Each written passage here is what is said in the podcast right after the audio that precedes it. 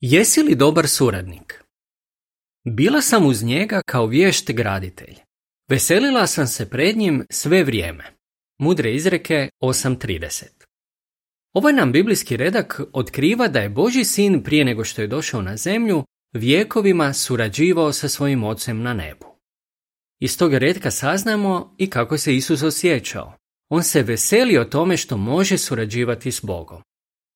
Dok je bio na nebu, Isus je izgradio osobine zahvaljujući kojima je i sam bio dobar suradnik. Svojim sljedbenicima s kojima je surađivao, bio je u tome pravi uzor. Kako nam može koristiti njegov primjer? Ako se potrudimo istražiti kako je on postupao, uočit ćemo tri načela kojih se uvijek držao. One i nama mogu pomoći da budemo bolji suradnici i da među nama vlada jedinstvo. Prvo načelo. Iskazuj poštovanje drugima. Dobar suradnik je ponizan. On cijeni one s kojima surađuje i ne pravi se važan pred njima. Isus je naučio od svog oca da treba biti ponizan.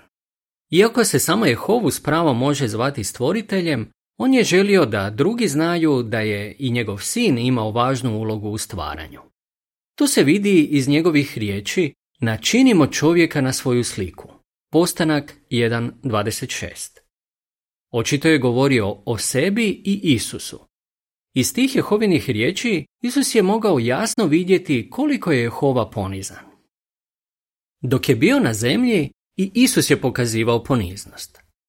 Kad su ga ljudi hvalili zbog onoga što je učinio, on je zaslugu za to uvijek pripisao Jehovi. Trudio se uvijek biti u dobrim odnosima sa svojim učenicima i obhodio se s njima kao s prijateljima, a ne kao s robovima. Čak im je oprao noge kako bi ih poučio da trebaju biti ponizni. I mi bismo trebali cijeniti svoje suradnike i misliti na njihovu dobrobit umjesto da svoje interese stavljamo u prvi plan.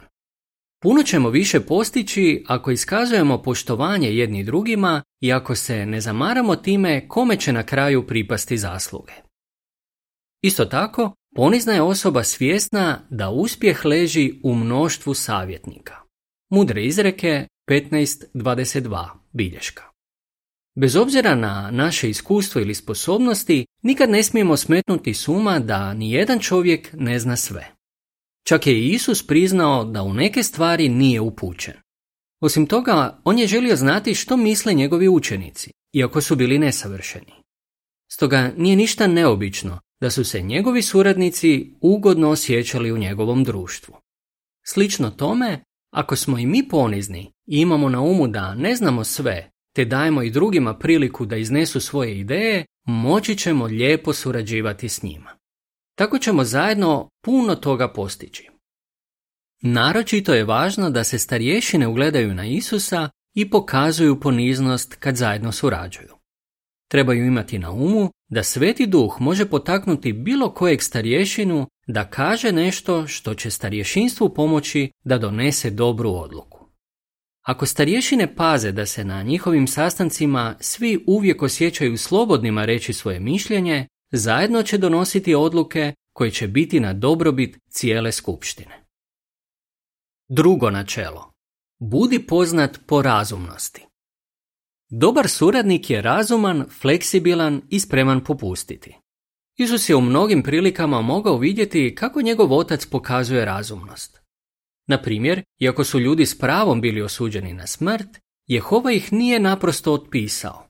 Naprotiv, Poslao je Isusa na zemlju da položi svoj život za njih i tako ih spasi. Isus je bio spreman popustiti ili promijeniti mišljenje kad je to bilo potrebno ili prikladno. Sjetimo se da je pomogao jednoj Feničanki iako je bio poslan da propovjeda izraelskom narodu. Isto tako, imao je razumna očekivanja od svojih učenika. Kad je njegov prijatelj Petar zanijekao pred drugima da ga poznaje, Isus mu je spremno oprostio. Kasnije mu je čak povjerio odgovor na zaduženja. Isusov primjer jasno pokazuje da se trebamo truditi da naša razumnost bude poznata svim ljudima. Filipljanima 4.5 To činimo tako da budemo spremni popustiti ili promijeniti mišljenje kad je to na mjestu. Razumnost će nas potaknuti i da budemo prilagodljivi kako bismo mogli dobro surađivati sa svim vrstama ljudi.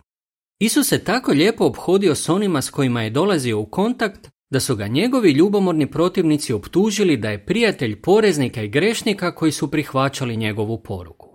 Matej 11.19 Možemo li i mi poput Isusa lijepo surađivati s onima koji su drugačiji od nas?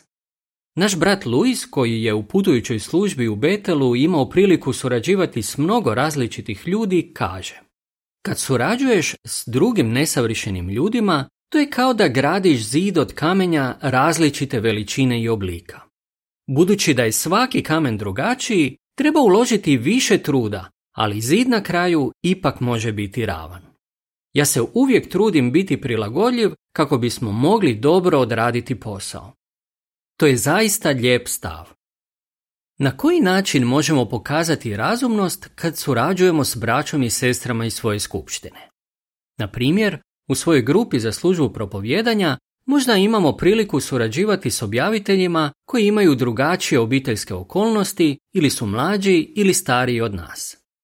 Možemo li pokazati razumnost tako da službu obavljamo tempom koji njima odgovara ili da odaberemo vid službe koji njih više veseli?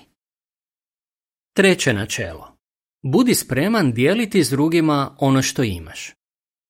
Dobar suradnik spreman je dijeliti s drugima svoje znanje i iskustvo. Prva Timoteju 6.18 Dok je surađivao sa svojim ocem, Isus je sigurno primijetio da Jehova ne pokušava neke stvari skrivati od njega. Kad je Jehova uređivao nebesa, Isus je bio uz njega i imao je priliku puno naučiti. Kasnije i sam Isus rado prenio svojim učenicima ono što je čuo od svog oca.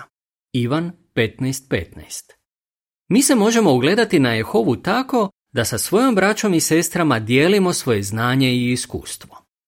Dobar suradnik nikad neće drugima uskraćivati potrebne ili korisne informacije samo zato da bi zadržao sve konce u svojim rukama. Naprotiv, rado će podijeliti s njima ono što je naučio. Ima još nešto što možemo dati svojim suradnicima. Možemo im pružiti ohrabrenje. Ne osjećamo li se lijepo kad netko zapazi naš trud i kaže nam da to iskreno cijeni? Isus je imao običaj pohvaliti svoje suradnike kad bi vidio da su učinili nešto dobro. Čak im je rekao da će oni činiti i veća dijela od njegovih. Ivan 14.12 U noći prije svoje smrti pohvalio je svoje vjerne apostole. Rekao im je, vi ste ostali sa mnom u mojim kušnjama. Luka 22.28 Te su ih njegove riječi sigurno jako dirnule i potaknule da se još više trude. Ako i mi imamo običaj pohvaliti svoje suradnike, oni će biti sretniji i uspješniji u onome što rade. I ti možeš biti dobar suradnik. Dobar suradnik ne mora biti savršen, ali on pomaže onima s kojima surađuje da se dobro osjećaju i da lakše obavljaju svoj posao. Kaže brat Kajode. Jesi li ti takav suradnik? Možda bi mogao pitati neku braću i sestre kakav si ti suradnik. Ako oni vole surađivati s tobom, kao što su Isusovi učenici voljeli surađivati s njim, to je za svaku pohvalu. To znači da postupaš poput apostola Pavla koji je za sebe i one koji su služili s njim rekao Korinčanima. Mi smo vaši suradnici da biste bili radosni.